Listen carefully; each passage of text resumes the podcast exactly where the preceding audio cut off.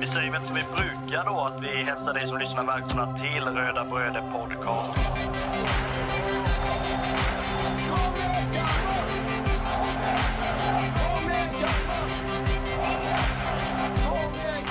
Vi är ju tre bröder som eh, driver en podcast som heter Röda Bröder Podcast.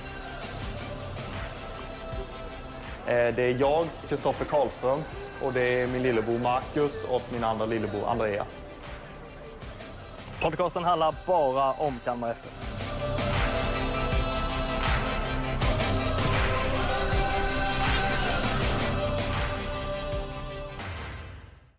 Så är det förstås och eh, det är onsdag den 25 oktober, herregud. Tiden går, går och går och går höll jag på att säga. Eh, Kristoffer på denna sidan, Marcus på andra sidan, Växjösidan då. Och eh, ja, det blev en, en segerpodd i eh, denna veckan också, Marcus.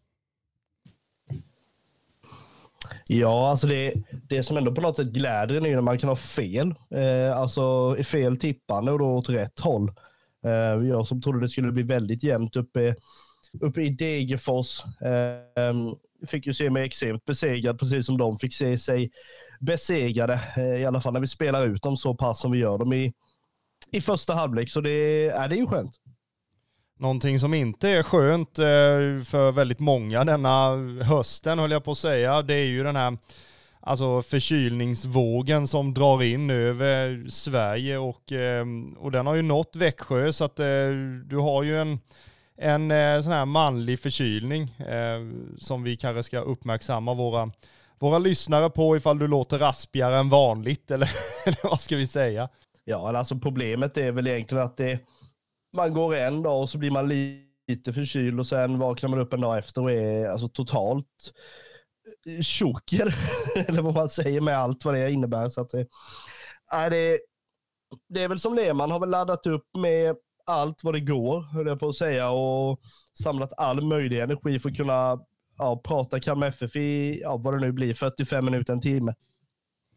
Ja, vi ska ju försöka hålla, hålla den tiden såklart. Eh, I detta avsnittet, precis som i alla andra avsnitt, så är det ju fokus på eh, den spelade matchen och eh, den som vi vann då. Vi kan ju liksom inte prata nog om när vi, när vi tar de här segrarna. Eh, vi ska prata om eh, våra tankar inför matchen, vad, hur vi kände och hur vi, hur vi såg på mötet på Stora Valla eh, och lite Lite så här nyckelhändelser, eh, även hur eh, det gick för våran fokusspelare i eh, David Olafsson, hur vi ser på hans insats i, i matchen. Eh, även publiksiffran, i alla fall på bortastå har vi ju koll på. Den totala är jag inte riktigt hemma i, men det är, mm, på bortastå i alla fall har vi 83 Eh, stycken rödvita och det, de ska ju få sina hyllningar vad avsnittet lider.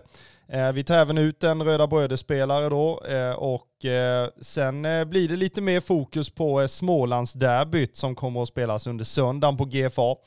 Och i slutet så ska vi avslöja en nyhet inför eh, nästa vecka. Så att eh, håll ut ända in i kaklet i detta avsnittet så, så får ni veta den eh, fina nyheten som eh, vi kommer att eh, avslöja då. Men eh, vi kastar oss väl till eh, händelserna på Stora Valla.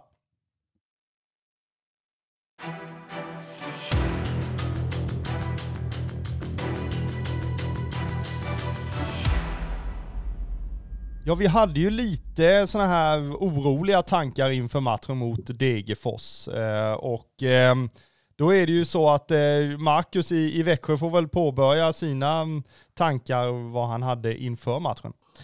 Ja, nej, men man, eh, man var väl alltså, inte orolig på något sätt, men man kände väl att just nu vad det lider så har ju Kalmar inte så mycket alltså spela för likt vissa andra lag. Alltså man, man kan ju säga att men, en fjärde plats det betyder mycket i, eh, i det långa loppet och visst det gör det ju säkert men i det stora hela nu så kändes det som att Degerfors borde komma ut hungrigare med tanke på att de alltså ligger skit till eh, och sådär och då blev man väl väldigt förvånad när Ja, dels att du lyckades få en straff hej och hå, men sen också att, att du då liksom leder. Eh, med 3-0 efter första halvlek och sådär. Och det, det som det för med sig efter vad man har ja, sett och har i minnet och kanske framförallt efter matchen borta på Grimsta mot BP så var det väl att en ledning med 3-0 betyder egentligen ingenting. Eh, förrän domarna har blåst av båda halvlekarna eller vad man säger och då,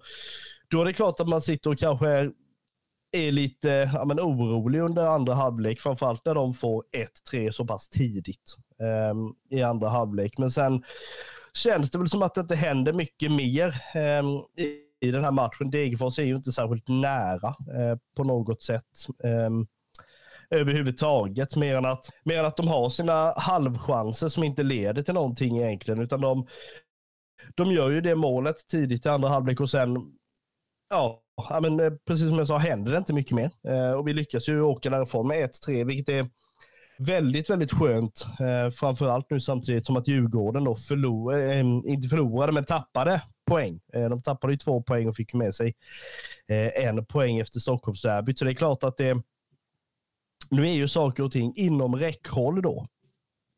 Ja, det var ju verkligen eh, fint resultat i, i Stockholmsderbyt, det, det måste jag hålla med om. Sen, sen kan jag väl erkänna att jag satt väl i halsen ordentligt eh, i inledningen av matchen när vi ja, när vi släpper till en, eh, en ganska farlig chans för Degerfors nästan på avspark egentligen. Och man tänkte, åh herregud, hur ska det här gå liksom? Men sen, sen tycker jag ju att, eh, att eh, vi har full kontroll på, eh, alltså på händelserna i den första halvleken. Eh, och, och det säger ju inte lite då med tanke på att vi leder med, med 3-0 i paus. Så att, eh, jag tycker att eh, den första halvleken alltså vad det lider är ju, är ju bra. Alltså vi skapar ju mycket målchanser och, och målen vi gör är ju på tre helt olika sätt, vilket innebär att vi, vi visar upp en variation i anfallsspelet som, som eh, kommer betyda jättemycket i fortsättningen med tanke på att vi gör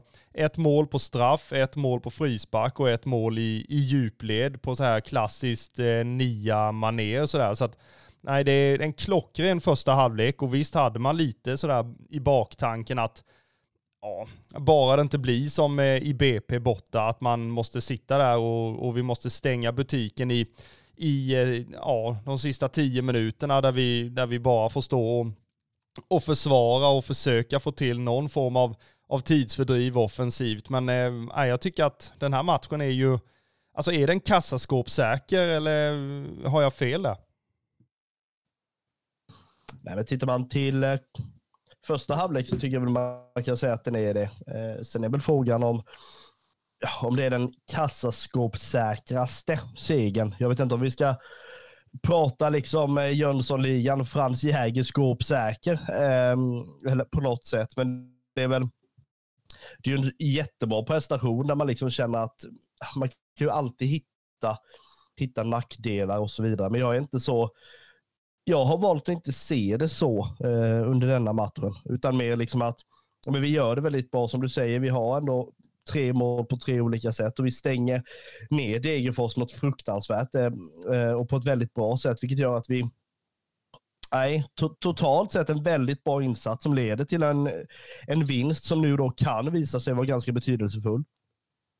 Ja, verkligen. Och eh, det kommer ju bli väldigt spännande nu de sista omgångarna där vi har någonting att spela för, verkligen. Eh, det här kände vi ju inte i somras till exempel direkt efter uppehållet. Om man nu ska ha någonting att, att jämföra med supportermässigt så är det ju Alltså det är ju så här vi vill ha det. Vi vill ju vara där uppe och, och stöka till det lite och vi vill ju alltså störa guldkandidaterna och vi vill bråka med de som redan eh, ligger ner höll jag på att säga. Så att eh, i den sitsen vi är just nu är ju, är ju perfekt måste jag säga. Eh, så att nej, det, ja, det, det finns inte så mycket annat att säga än att man ser fram emot söndag.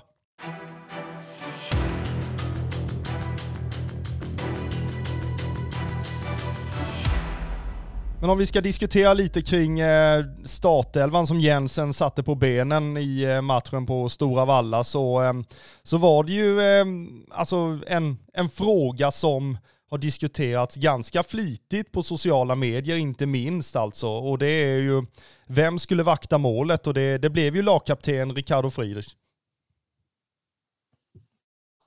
Ja, alltså jag tycker inte det är särskilt konstigt om man, om man ska se till vilka två målvakter vi har. Alltså vad det är för första målvakt vi har, vi har haft under året. Och det är här jag kan tycka det blir väldigt, väldigt lite intressant. Här kan det bli lite långt, men då får det bli det. För den här nyheten kom ju ut då strax efter vi hade släppt eh, eh, avsnitt, eh, förra avsnittet. Då, att Ricardo Fredrik har valt att inte eh, aktivera sin option, eller vad det nu kallas. Och då är ju han en fri man, som det heter, att eh, kolla med andra klubbar och andra lag. Um, och sådär. och det är, ju, det är ju så det går till.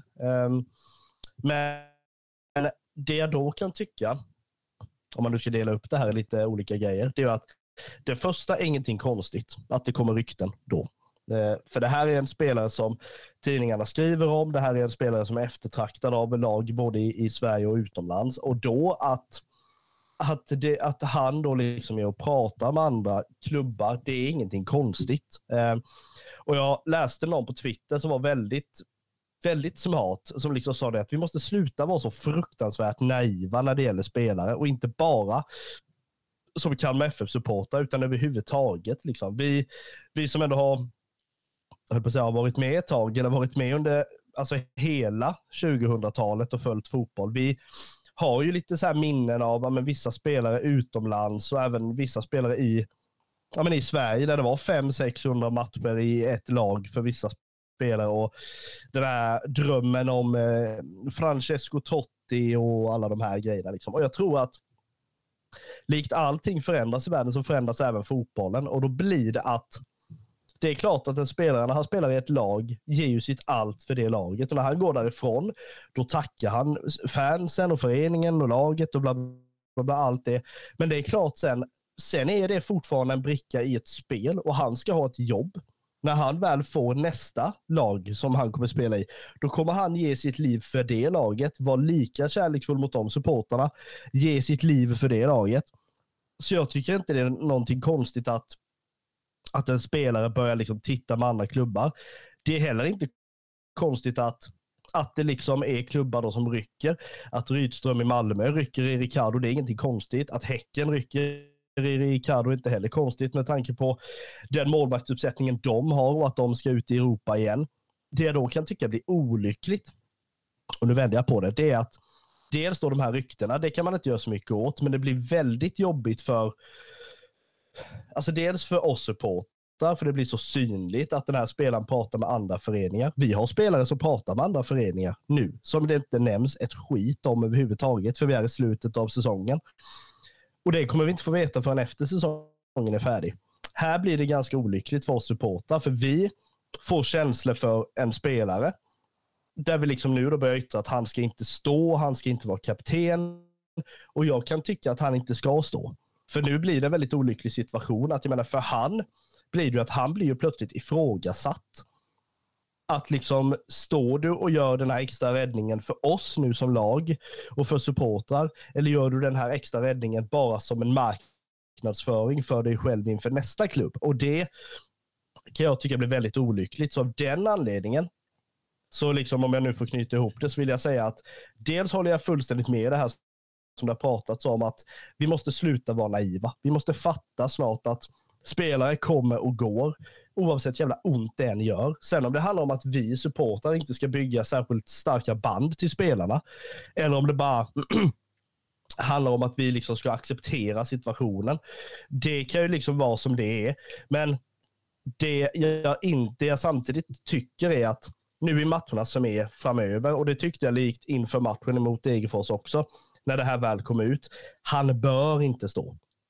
Med tanke på att nästa år lär vi förmodligen, om det inte landar en målvakt i paritet med Ricardo, så lär Kindberg vara vår första målvakt och då känner jag att då är det han vi vill ha på plan. Ja, alltså den här frågan är väldigt tudelad alltså i, i både supporterled och även alltså inombords också. Jag kan väl säga så här att alltså jag blir inte riktigt klok på, på det här och visst håller jag med dig om att Alltså jag är en sån, alltså jag är känslomänniska och jag menar, alltså det finns många spelare i Kalmar FF, i, eh, alltså så länge jag har följt eh, laget, att, som man har liksom tagit till sig på olika sätt så här. Och jag menar, en sån spelare som, som kommer in i föreningen och tar till sig föreningen i sitt hjärta liksom så pass snabbt som Ricardo har gjort eh, och blir lagkapten dessutom andra året. Alltså supportrarna börjar ju drömma givetvis och jag också att eh, ja, det här är en målvakt som kan Alltså som eh, inte lämnar för, eh, alltså bara sådär, utan det är liksom, det har någonting med hjärta att göra också. Men sen är det så här att Alltså visst, om, om en spelare känner då, Ricardo i detta fallet, att han inte kan göra mer för föreningen så här. Jag har gjort det jag har kunnat, men jag vill ta nästa steg och, och alltihopa och, och vill spela Europamatcher i varje vecka och, och lite sådär och komma till en, en förening eller klubb som har de ambitionerna hela tiden och varje år och, och allt det där. Men jag menar, alltså för mig som supporter så känner jag att Ja, men alltså du kan alltid göra mer i Kalmar FF. Det är inte så att man, att man är klar på något vis i Kalmar FF i mina ögon. Alltså du kan alltid göra någonting mer. Alltså du, jag menar, har, har du gjort eh, tio mål ena säsongen, visst fasen kan du göra tolv mål nästa säsong då. Det är lite så jag menar. Och Ricardo, han kan, han kan fortfarande bli eh, allsvenskans bästa målvakt nästa år och nästa år och alltihopa. Men jag menar, alltså det, det är klart att Alltså det gjorde ont när Rydström eh, försvann och, och det kommer göra ont när, alltså när Ricardo försvinner också med tanke på vilken, alltså, ja, vilka band man har liksom bundit till spelarna och det, det finns ju fler man, man känner så kring givetvis, men, men en lagkapten som verkligen har liksom, alltså supportrarna i ryggen. Alltså det, det, det är sorgligt liksom. Och dels då att man går ut och säger att man till 100% kan spela i en annan allsvensk förening. Det, det gör ju extra ont att, att eh, en lagkapten säger så. Och visst, sen, det här blir också långt, men det får ni ta. Sen är det ju så här då kanske att det var någon som öppnade mina ögon på eh, vårt svenska fansforum tror jag. Och där stod det att alltså Ricardo kommer från en helt annan kultur när det kommer till fotboll. Han kommer från den brasilianska kulturen och han har lite mer så här internationell syn på grejer. Vilket innebär att jag kan koppla det här till Premier League till exempel. Om det är en spelare som, som tillhör en av de mindre föreningarna i Premier League och vill ta nästa steg, då liksom eh, lämnar han kanske för, ja vad vet jag, Chelsea, Liverpool eller något sånt där. Men man är fortfarande liksom, alltså det tas inte lika hårt utan man, alltså det, det, är ett naturligt steg för spelaren och supportrarna ser det också. Men i allsvenskan så det finns ju inte en, en förening eller klubb som, hel, alltså som vill ge sina spelare till en annan klubb eller sälja för den delen. För då ska det ju kosta multum liksom. Och det är ju, så att det är en helt annan kultur i Sverige jämfört med internationellt som kanske Ricardo är van vid. Det är lite så jag vill eh, knyta ihop det. Ja, men det är ju på det sättet och det, det jag kan tycka då blir, blir intressant också, det är ju att dels har vi inte den fotbollskulturen i Sverige. Vi är fortfarande kvar lite i det här, ja, vad ska jag säga, laget från byn typ och liksom grabbarna som jobbar på på industrin halva dagen och spelar i laget andra halvan av dagen. Liksom. Fast jag vet inte. Samtidigt är det ju som du säger att man, ja, jag vet inte vilka, alltså om, om man behöver säga att någon har rätt eller fel i något av det. För det är klart att alltså spelare i de större ligorna som spelar i ett mindre lag och sen går till ett större lag. Alltså det är klart att supporterna kanske till viss del accepterar själva situationen. Men sen får de ju, sen pissar de ju något otroligt på de här spelarna under matcherna. Alltså på en, en grad vi i Sverige inte ens har varit i närheten av. Men samtidigt känner väl jag det också att man ska inte ge en spelare då som väljer att gå till en annan allsvensk klubb det att vi ska vara ledsna då heller. Jag menar, skulle det bli så att, att Ricardo presenteras i, i december då, liksom, ja, men, låt han höra det då nästa år. Liksom, ge inte han att ja, du kunde varit kvar här och det ena och det andra. Ja, det fattar han. Men han fattar också vad, vad han vill. Liksom. Fotbollsspelare är på något sätt, dels är de ja, no någonting som får en att visa väldigt mycket känslor. Men samtidigt är de totala egoister, de flesta av dem också. Alltså det spelar ingen roll att supportrar står och sjunger en hel säsong. För jag menar, off, många av dem har redan bestämt sig vad de vill liksom i nästa steg och Kalmar är inget slutsteg fortfarande för de flesta fotbollsspelarna. Eh, vilket naturligtvis kan, kan vara tråkigt också, men det Nej, jag vet inte vad. Det, och det är precis som du säger, vårt diskussionsforum på, på Svenska fans, det går ju varmt generellt, men just under det här då att ja, man kan vara tacksam för vad han har gett, absolut, men och det är jag också. Men att på något sätt påstå sen att ställer vi Jakob Kindberg i mål nu de, de sista tre matcherna så är fjärdeplatsen borta. Det är inte det det handlar om. Snacka om att pissa på Jakob Kindberg, vad det är för skitmålvakt i så fall vi sätter in.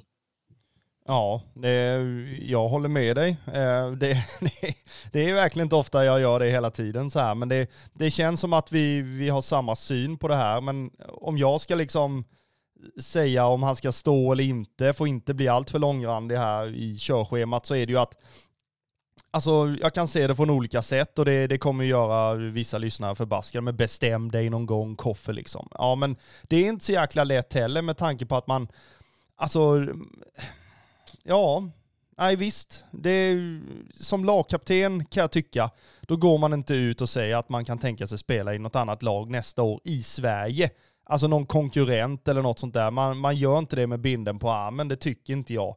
Men samtidigt så, alltså jag tycker mot Degerfors så, så ser man ju inte skymten av att han skulle ha tankarna på någon annanstans. Han står ju på huvudet tre gånger tror jag i andra halvlek när Degerfors har typ, ja vad är det, två hörner eller tre hörner i rad typ och, och visar att han, ja han offrar sig fortfarande och, och jag tror att han, Alltså han vill nog göra ett snyggt avslut här, men det kommer nog att alltså, tuggas i de här med sociala medierna och forumen. Alltså till den dagen som, som han är klar för någon annan förening i antingen i Sverige eller utomlands. Men visst kommer det göra extra ont om han skriver på för någon annan svensk förening. Ja, alltså det är klart att det kommer göra ont om han skriver på för någon annan. Det jag kan tycka blir väl då liksom att ja, men om du får frågor av tidningar eller vad som helst, vad kan du tänka dig att spela? Alltså dra den här tråkiga då, att men det tar vi inte förrän efter säsongen. Men där är också Ricardo alldeles för snäll som svarar på allt. Mer eller mindre. Där det liksom, ja jag vet inte, det är, det är väl en brist på så sätt. Liksom. Lämna det till efter säsongen. Jag tar mycket hellre att, att man står där liksom i början av december och sju spelare försvinner.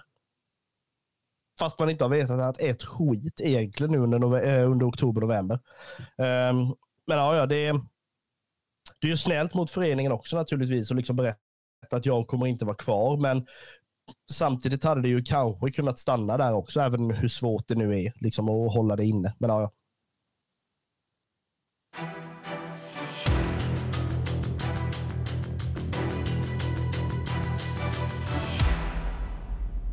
Vi hann med en position i startelvan på eh, ungefär 10 eh, minuter. Eh, men det, det, vi måste ju belysa saker som eh, är stora i eh, supporterled och, och diskuteras. Eh, det är ju därför vi, vi har den här podden egentligen givetvis. Och det är ju så att eh, fortsätter vi kring startelvan så var den väl nästintill intakt va? Eh, med eh, föregående match. ett vinnande koncept ändrar man sällan på och det ska inte Jensen göra heller enligt mina, mina syner på detta. Eh, det är ju Karlsson, Sätra, Sjöstedt, Olafsson. Det kan vi köra på repeat resten av säsongen känns det som. Eh, Romario, Gojani, Netabay, eh, Trenskov, Skrabb och Hymmet. Eh, och det, det känns ju som att, att eh, det fanns kanske sådär, jag ska Melke Hallberg in istället för Netabay? Eh, ska vi köra Trenskov istället för chamon? Eh, och det, ja, alltså de byts ju av, höll jag på att säga. Alltså Gojani blir ju alltså, riktigt fult kapad kan jag tycka och få tvingas gå ut eh, till förmån för Melke Hallberg som sen eh, skickar in en frispark och visar eh, tvivlarna som som tvekade så här, passar han verkligen in här och eh, vad ska vi med honom till och allting. Och sen bara dunkar han in en frispark precis som han gjorde mot Tvååker borta och sen så eh, är tvivlarna ännu mer tysta än vad de var när han eh, när han kom tillbaka till föreningen. Eh, men eh, det är väl inga andra frågetecken kring startelvan egentligen som är, är värda att diskutera, eller vad säger du? Nej, jag tycker nog inte det. Ehm, Alltså det, det är det här man kan vrida och vända på, men som vi har sagt innan med med Chamon eh, eller Trenskov. Sen lär det väl vara så med tanke på att nu är det ju mycket rykten här fram och tillbaka, men som jag tror att vi har inte kvar Chamon nästa år. Eh, och då att eh, ge Trenskov chansen eh, naturligtvis. Sen, ja, sen, vi, sen tycker jag väl inte vi har så mycket annat att anmärka på heller. Det är ju positionen i liksom högerbacken med antingen Johan Karlsson eller Axel Lindahl. Och där har ju Karlsson gått om eh, något fruktansvärt liksom och sådär. Och då då är det ju inte särskilt konstigt att, eh, att det ser ut som det gör, men eh, med tanke på Gojani så verkar det ju som att det är, är rätt lugnt och fint inför matchen emot eh, Värnamo.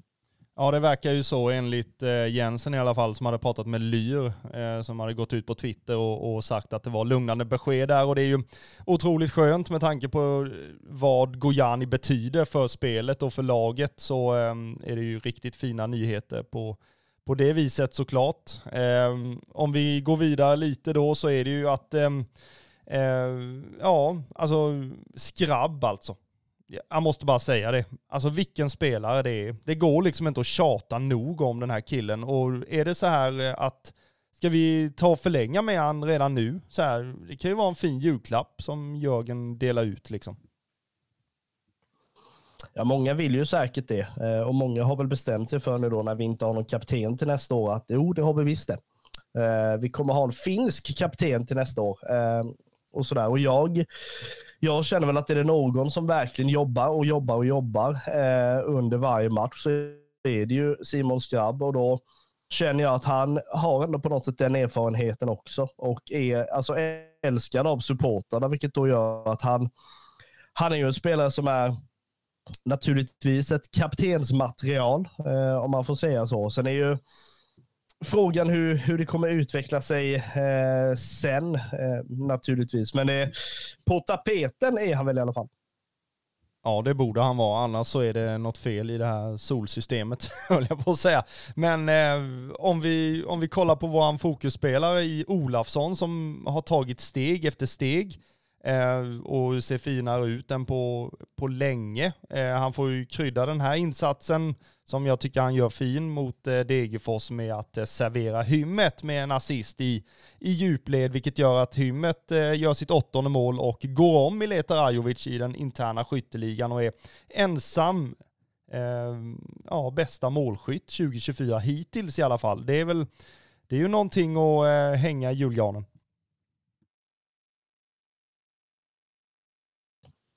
Ja, men det tycker jag absolut. Eh, jag blir alltid glad när spelare som kanske har haft det lite jobbigare under säsongen gör, gör det bättre. Eh, och, sådär. och Det tycker jag väl absolut att, att Olafsson har gjort. Sen är ju då frågan bara så här, om han skulle gå sönder, vem har vi att ta till då? Eh, det är ju alltid den, den liksom rädslan man har. Eh, och så vidare. Men nu inför de sista tre matcherna, nu ska man inte röra om allt för mycket, men då är det klart att som han har liksom gjort det nu då, ehm, under framförallt matchen mot Degerfors, så är det ju inte, det är ju inte dåligt. Eh, om man i alla fall säger så. Nej det är det verkligen inte och, och skulle Olafsson gå sönder så har vi en tvåfotad i eh, Arash som eh, mycket väl kan gå in på en, en vänsterback eh, trots att Hans bästa fot kanske är höger, men han kan även spela med vänstern och det är, det är väldigt bra att kunna ha, kunna ha sådana spelare och Arash har ju kört om Axel Lindahl också på högerflanken och, och bytte av eh, Johan Karlsson efter ja, jag vet inte hur många minuter i andra halvlek, men det var i slutet i alla fall. Eh, och Axel Lindahl fick ju kliva upp på någon form av offensiv position. Jag vet inte riktigt. Ehm, det känns inte som att Axel Lindahl har någon självklar position just nu. Alltså, för jag tycker att han, han byts in både som högerback ibland och ibland som eh, lite mer offensiv för att han ska kunna hålla i bollen i, i slutskedet. För han är ju otroligt skicklig med bollen. Eh, sen är det han kanske, alltså hans, hans defensiva egenskaper som har svajat lite och det kanske är därför som man väljer en lite mer defensiv eh, trygghet i eh, Johan Karlsson på, på högerbacken så har vi det, det utrett. Eh, ska vi prata lite ehm, hjältar då kanske?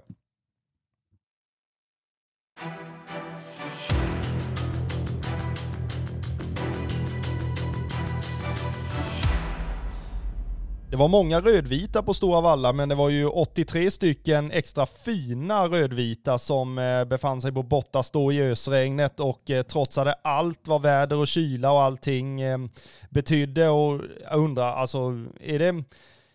Finns det en enda person i det gänget som har några tår kvar? Det, det vill jag gärna veta.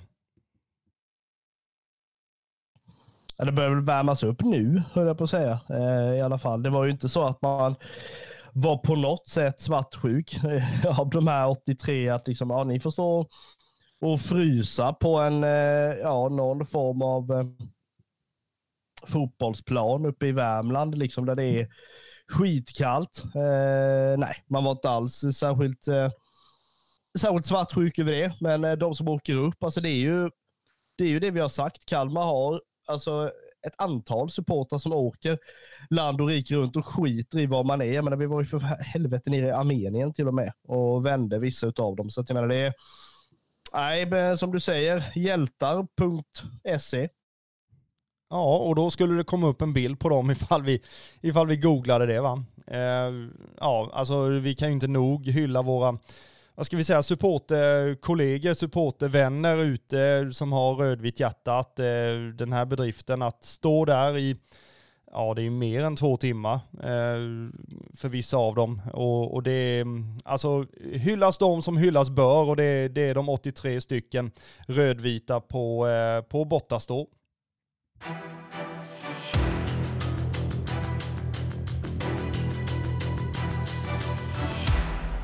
Jag sa precis innan att vi inte kunde prata för mycket om eh, Simon Skrabb och eh, det kunde inte vi heller när vi röstade fram han till matchens röda brödespelare. Han med kaptensämnet, ehm, finländaren Simon Skrabb som som eh, otroligt nog inte blev uttagen i det finländska landslaget och ringde själv upp dem och frågade vad är det ni håller på med och då så svarade de att vi är ute efter andra spelartyper och då så eh, börjar ju alla KFF-supportrar undrar vad man, vad man tänkte i det fallet. Eh, med tanke på att vi älskar Simon Skrabb och, och allt vad, vad han innebär på fotbollsplanen. Eh, så att, eh, och han, han levererar ju match efter match. Jag vet inte om han, om han har något stopp alls. Alltså. Det, det är väl någonting vi får fråga honom nästa gång vi, vi träffar honom som vi förhoppningsvis gör ganska snart. Men eh, Röda Bröder-spelaren i matchen mot Degerfors, där har ni såklart Simon Skrabb.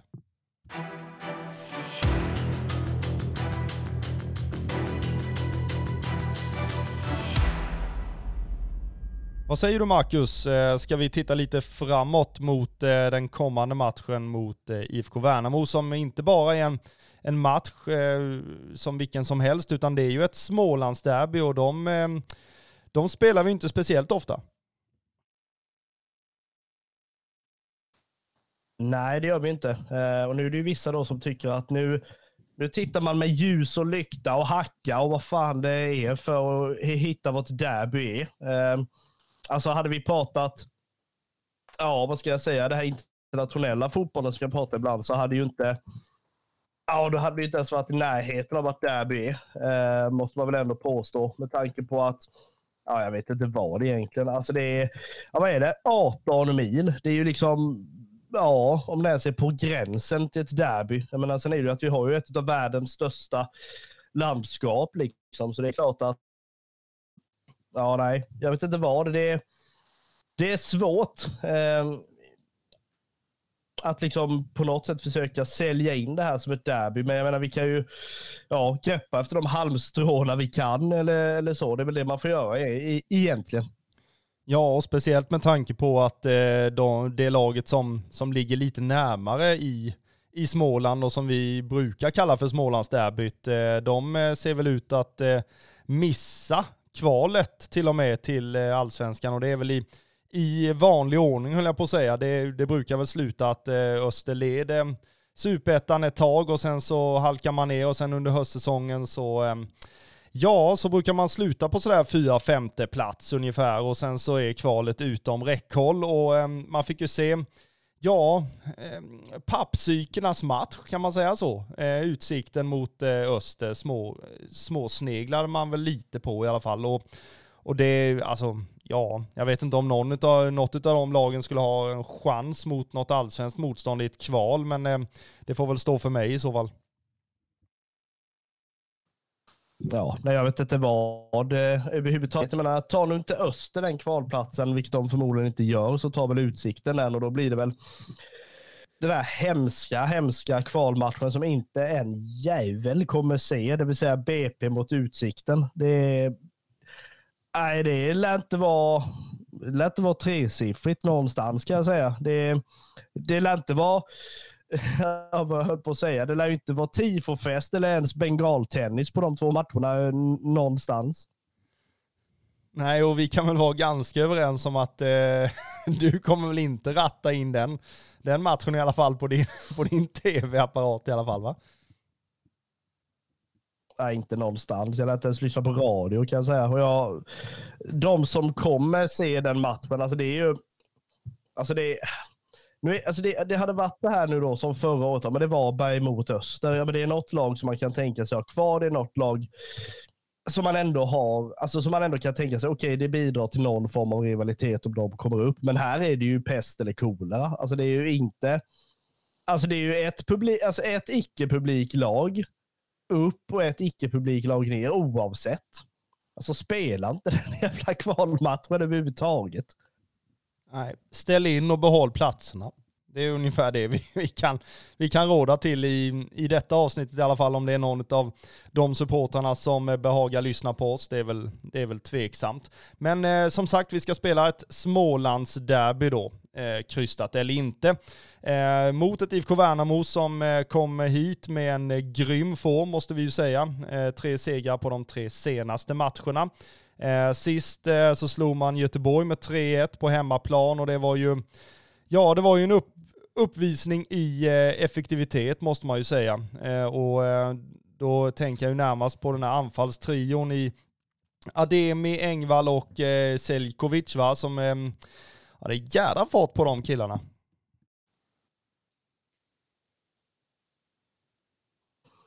Ja, det roliga är att jag kollade på denna matchen eh, eh, och det, det som är så intressant är ju att IFK Göteborg gör en väldigt bra alltså första halvlek, men ja, är ju inte med i den andra halvleken alls. Alltså man står fullständigt på huvudet ehm, och liksom blir ju bortspelade av, av ett lag som, som inte ska kunna liksom rulla ut den på det sättet överhuvudtaget. Eh, och det, det är väl det här som är så intressant inför den här matchen att Värnamo har ju ingenting att spela för direkt vad jag vet, så om det inte är någon jätte, jätte grej så. Men naturligtvis är det ju så att det här är ett lag att, att se upp med. Alltså de är ju så fruktansvärt luriga så att man blir ju vansinnig och då då är det ju så att jag menar, det spelar ingen roll om du leder mot dem i halvtid. Liksom, det här är 90 minuter gruvjobb eh, som ska göras för att, för att kunna få med sig poäng eh, i den här matchen. Så kan man ju hoppas att de, likt de här mycket mindre lagen, är alltså extremt bra på hemmaplan och då kan, kan liksom eh, fallera på bortaplan eh, också. Det, det är väl någonting man i alla fall kan hoppas på. Eh, så den här matchen eh, till helgen kommer ju vara fruktansvärt intressant. Ja, både intressant, men jag tror också att det kommer bli en riktigt fin fotbollsmatch med tanke på alltså, spelsättet mellan de olika lagen.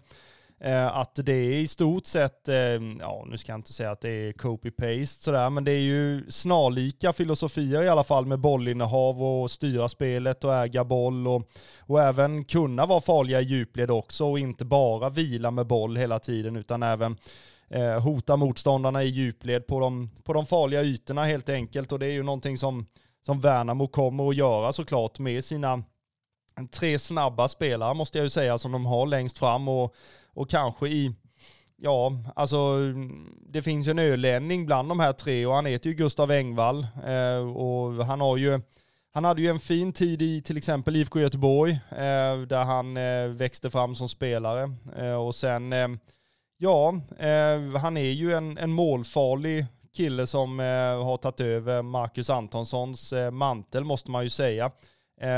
det finns ju många poddar man har sagt det här men Kim Hellberg har ju en en eh, förmåga att få igång anfallsspelare som, eh, ja, som kanske inte har varit igång på, på ett eller två år till exempel och sen kommer man under hans vingar och sen så eh, börjar man att ösa in mål. Eh, men eh, ja, det känns ju som en, eh, en ganska sevärd match i, i Smålandsderbyt till skillnad då från kanske Utsikten BP då.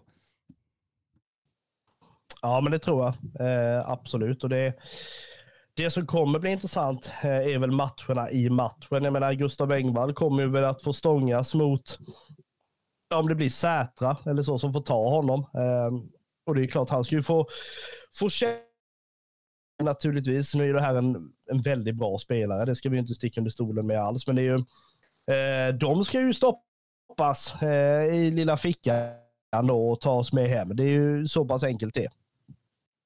Ja, och får man gissa så, så kommer de ju att slå djupledsbollarna på den sidan som eh, Lars Sätra har givetvis eh, med tanke på att Sjöstedt eh, brukar ju plocka upp de bollarna som, som ingenting egentligen. Och, och Sätra brukar han, han, brukar få anstränga sig lite mer i, eh, i eh, vad ska jag säga, eh, topphastigheten om man säger så, men samtidigt så är han ju, är han ju duktig på andra sätt och stabil och, och sånt där ihop med, med Sjöstedt såklart. Eh, så att ehm, vi hoppas väl att eh, Sjöstedt och, och Engvall får, eh, får en fin kamp eh, emellan sig, men att eh, Sjöstedt, han, det är väl hans ficka vi, vi kommer att stoppa Engvall i ganska, ganska omgående förhoppningsvis.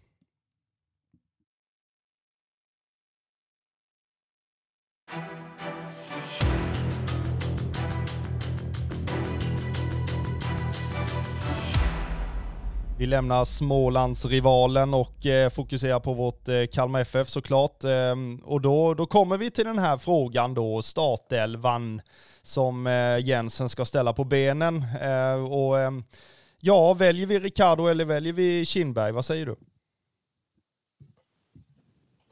Eh, jag känner väl Kindberg. Dels så stod han förra året mot eh, Värnamo och har gjort det bra eh, de matcherna han har fått stå eh, i år. Det var väl matchen borta mot, eh, mot Hammarby när, vi liksom, när det inte blev bra överhuvudtaget. Och det var en lag, ett eh, lag med fall i den matchen, så det kan man inte lasta honom för. Så att där känner jag väl att han, jag har inga problem med att släppa upp han eh, emot Värnamo. Sen tycker jag väl ändå att det är så att Gojani är hel inför den här matchen och vilket det verkar som så känns det ändå som att den här matchen, eh, eller den här startelvan, inte ska ändras på allt för mycket eh, jämfört med matchen eh, mot Degerfors borta.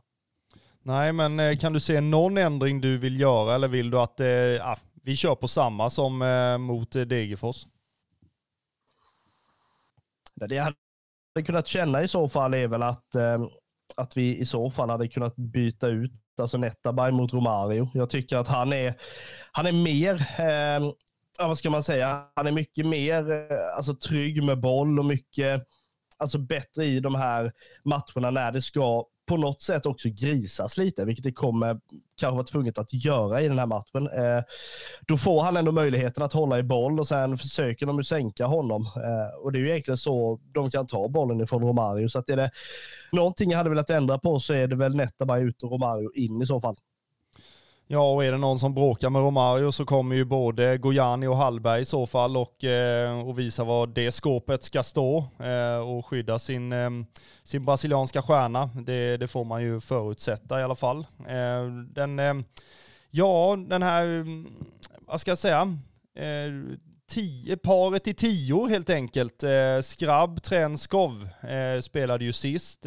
ska vi ha ha in Chamon istället för Trenskov eller ska vi spela med, med den danska talangen? Jag säger väl eh, Trenskov i alla fall. Ja, nej, jag känner väl något liknande. Jag tycker Trenskov har gjort det väldigt bra. Eh, sen är inte Chamon en eh, sämre spelare överhuvudtaget. Eh, absolut inte. Men eh, naturligtvis så känner jag väl att Trenskov går ju före Chamon eh, i det här läget.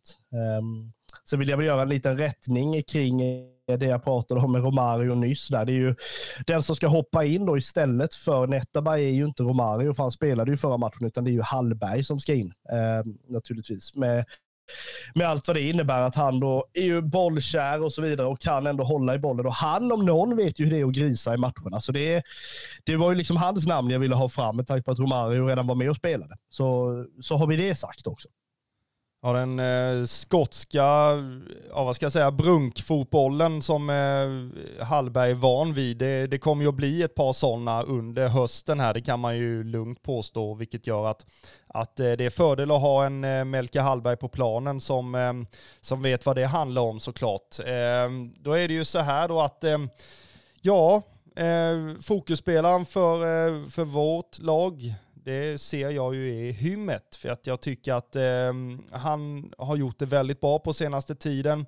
Eh, han är ensam ledare i den interna skytteligan och visar att han är att han är en spelare som, eh, som kommer bli viktig under hösten. Eh, och, och jag ser ju en, att det är en spelare som är viktig att, att förlänga med också med tanke på att han, han har visat att han har de här kvaliteterna som vi som vi har efterlyst. Det är en liten blandning mellan Oliver Berg och eh, Mileta Rajovic i spelstilen. Jag menar, han tycker ju om att komma ner och kombinera med mittfältet som Oliver Berg eh, med en sån här falsk nia position. Dels så har han blivit bättre i eh, djupledsspelet och även i Ja, i det spelet i straffområdet, vilket innebär att han har stängt in de här åtta baljorna och är lite lik, alltså Mileta i i targetspelet och lite sånt där. Så att, eh, nej, jag tycker att eh, vi ska hålla ögonen på, på hymmet under de här avslutande matcherna för att eh, ja, jag vill ha kvar honom till nästa år. Ja, nej, men det känner jag också. Eh, framförallt nu när han har visat sig vara en målproducent, eh, som man säger, så känner jag absolut att det här är en spelare som man kan använda. Um, och sådär. Och han, samarbetet med både Skrabb och Trenskorb och då Chamon också visar ju sig vara väldigt bra. Så där känner jag ju inte på något sätt att man ska, man ska outa honom. Uh, att vara på väg bort i alla fall. Nej, absolut inte. Eh, jag hoppas att eh, Jörgen gör jobbet där också och, och förlänger med med både hymmet och skabb lagom till eh, ja, julafton eller någonting sånt där. Eh, nu ska vi tippa resultat.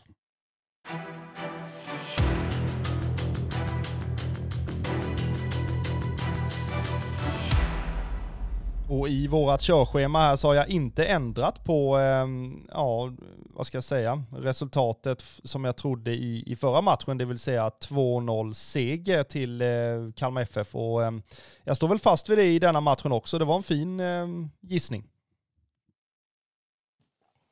Ja, det var det ju. Eh, absolut. Jag tror väl att tyvärr ehm, att vi kommer att släppa in mål i den här matchen. Eh, Värnamo är ändå det laget som ligger etta i hösttabellen just nu ehm, och liksom gör det väldigt, väldigt bra. Eh, så det kommer inte, inte bli det enklaste. Jag tror absolut att det här kommer bli någon form av eh, promenadseger. Så att, eh, men en seger bör det ju bli, så att jag tror väl att det kommer att bli kampen in i det sista, så att vi vinner med 2-1 och inte 2-0. Och ska vi vara överens om någonting ytterligare så är det ju att ehm, ja, det är blåställ på som gäller. Det, det finns ju ingenting att, att, tumma på i denna matchen. Det är ett Värnamo som, som kommer till guldfågeln med, med fullt självförtroende och det, det ska man ju ha efter tre raka segrar såklart. Eh, och det är ju, alltså vi är ju också ett av eh, allsvenskans mest formstarka lag och, och det är ju en, en riktig höjda match för den som är neutral också att eh, ratta in eh, Kalmar FF mot, mot Värnamo under söndagen. Eh, och ska vi prata lite lite supporterinfo så här så är det ju, kommer det ju garanterat eh, vara en, eh, en pubsamling på McCools eh, där man kan stifta bekantskap med både gamla och nya Kalmar FF-supportrar. en rödvit fin stämning och ja, ladda upp inför de här höstmatcherna som, ja det är lite, alltså på ett sätt är det vemodigt att säsongen snart är över med tanke på att det är det här, alltså det är det här man lever för höll jag på att säga. Och, och dels är det, är det skönt på ett sätt att eh, man har alltså krigat tillsammans eh, i supporterleden under säsongen och, och få avsluta med, med, alltså med, med fina rödvita eh, stämningar. eh, så kan jag väl säga. Så eh, ta er till McCools, ta er till eh, Guldfågeln och, och se det här Smålandsderbyt som är Alltså det är få förunnat att se ett Smålandsderby i de här tiderna. Så att eh, ja, det, det, finns inte så mycket annat att, att orda om, men vi har en liten nyhet att eh, avsluta avsnittet med.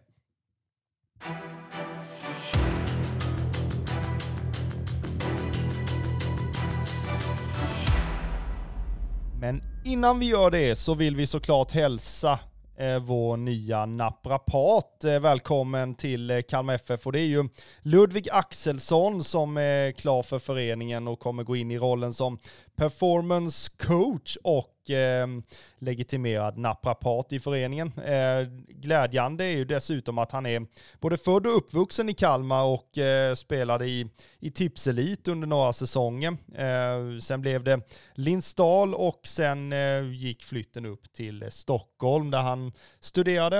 Eh, sen har han tillbringat de sista eller senaste åtta åren i eh, Hammarbys eh, verksamhet då enligt eh, kalmarff.se och det är väl otroligt glädjande att vi kan få hem inom situationstecken en, en, en person som Ludvig Axelsson som kommer att jobba med, med som performance coach.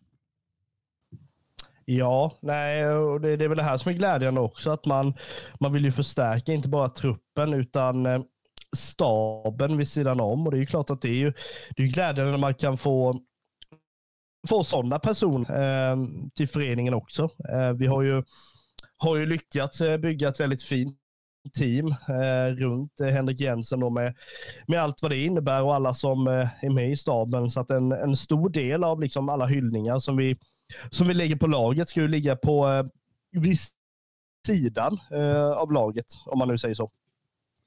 Absolut, eh, och nu kommer vi till den här nyheten som vi eh, är väldigt glada över att eh, kunna presentera. Och det är ju i nästa vecka Förhoppningsvis så, så kommer det att släppas som ett eget avsnitt. Och då gästas vi av vår före detta detta, det låter konstigt att säga så, men eh, det är vår före detta klubbchef Marcus Rosenlund som kommer att, att gästa podden eh, i nästa vecka. Och vi kommer att få, få höra hans tankar om sin tid i föreningen, Eh, hur han kände när han tog över som klubbchef, i vilket skick föreningen var i då och resan till eh, där vi är idag. Eh, vad han tycker har varit svårast med sitt uppdrag i föreningen och vad som har varit roligast och vad han kommer att, att sakna med sin, med sin roll som klubbchef i, i den finaste föreningen i Sverige och världen vill jag påstå. Så att det, vi vill flagga redan nu att eh, se fram emot avsnittet med eh, Marcus Rosenlund under kommande vecka. Eh, sammanfattningsvis så är det ju så att eh, vi ska spela ett Smålandsderby under söndagen på Guldfågeln Arena. Köp biljett dit och eh, var med i avslutningen av allsvenskan eh, och eh, stötta de rödvita till fler trepoängare så kör vi en segerpodd i nästa vecka också. Det, det kommer vi lova i så fall. Eh, Kristoffer eh, och Marcus, vi vill tacka er jättemycket för att ni har lyssnat på, på vårt avsnitt och eh, våra andra avsnitt också. Följ oss på de sociala medierna där vi lägger ut löpande information vad som händer kring eh, podden och lite annat om Kalmar FF. Eh, tack så mycket, vi hörs nästa vecka. Hej!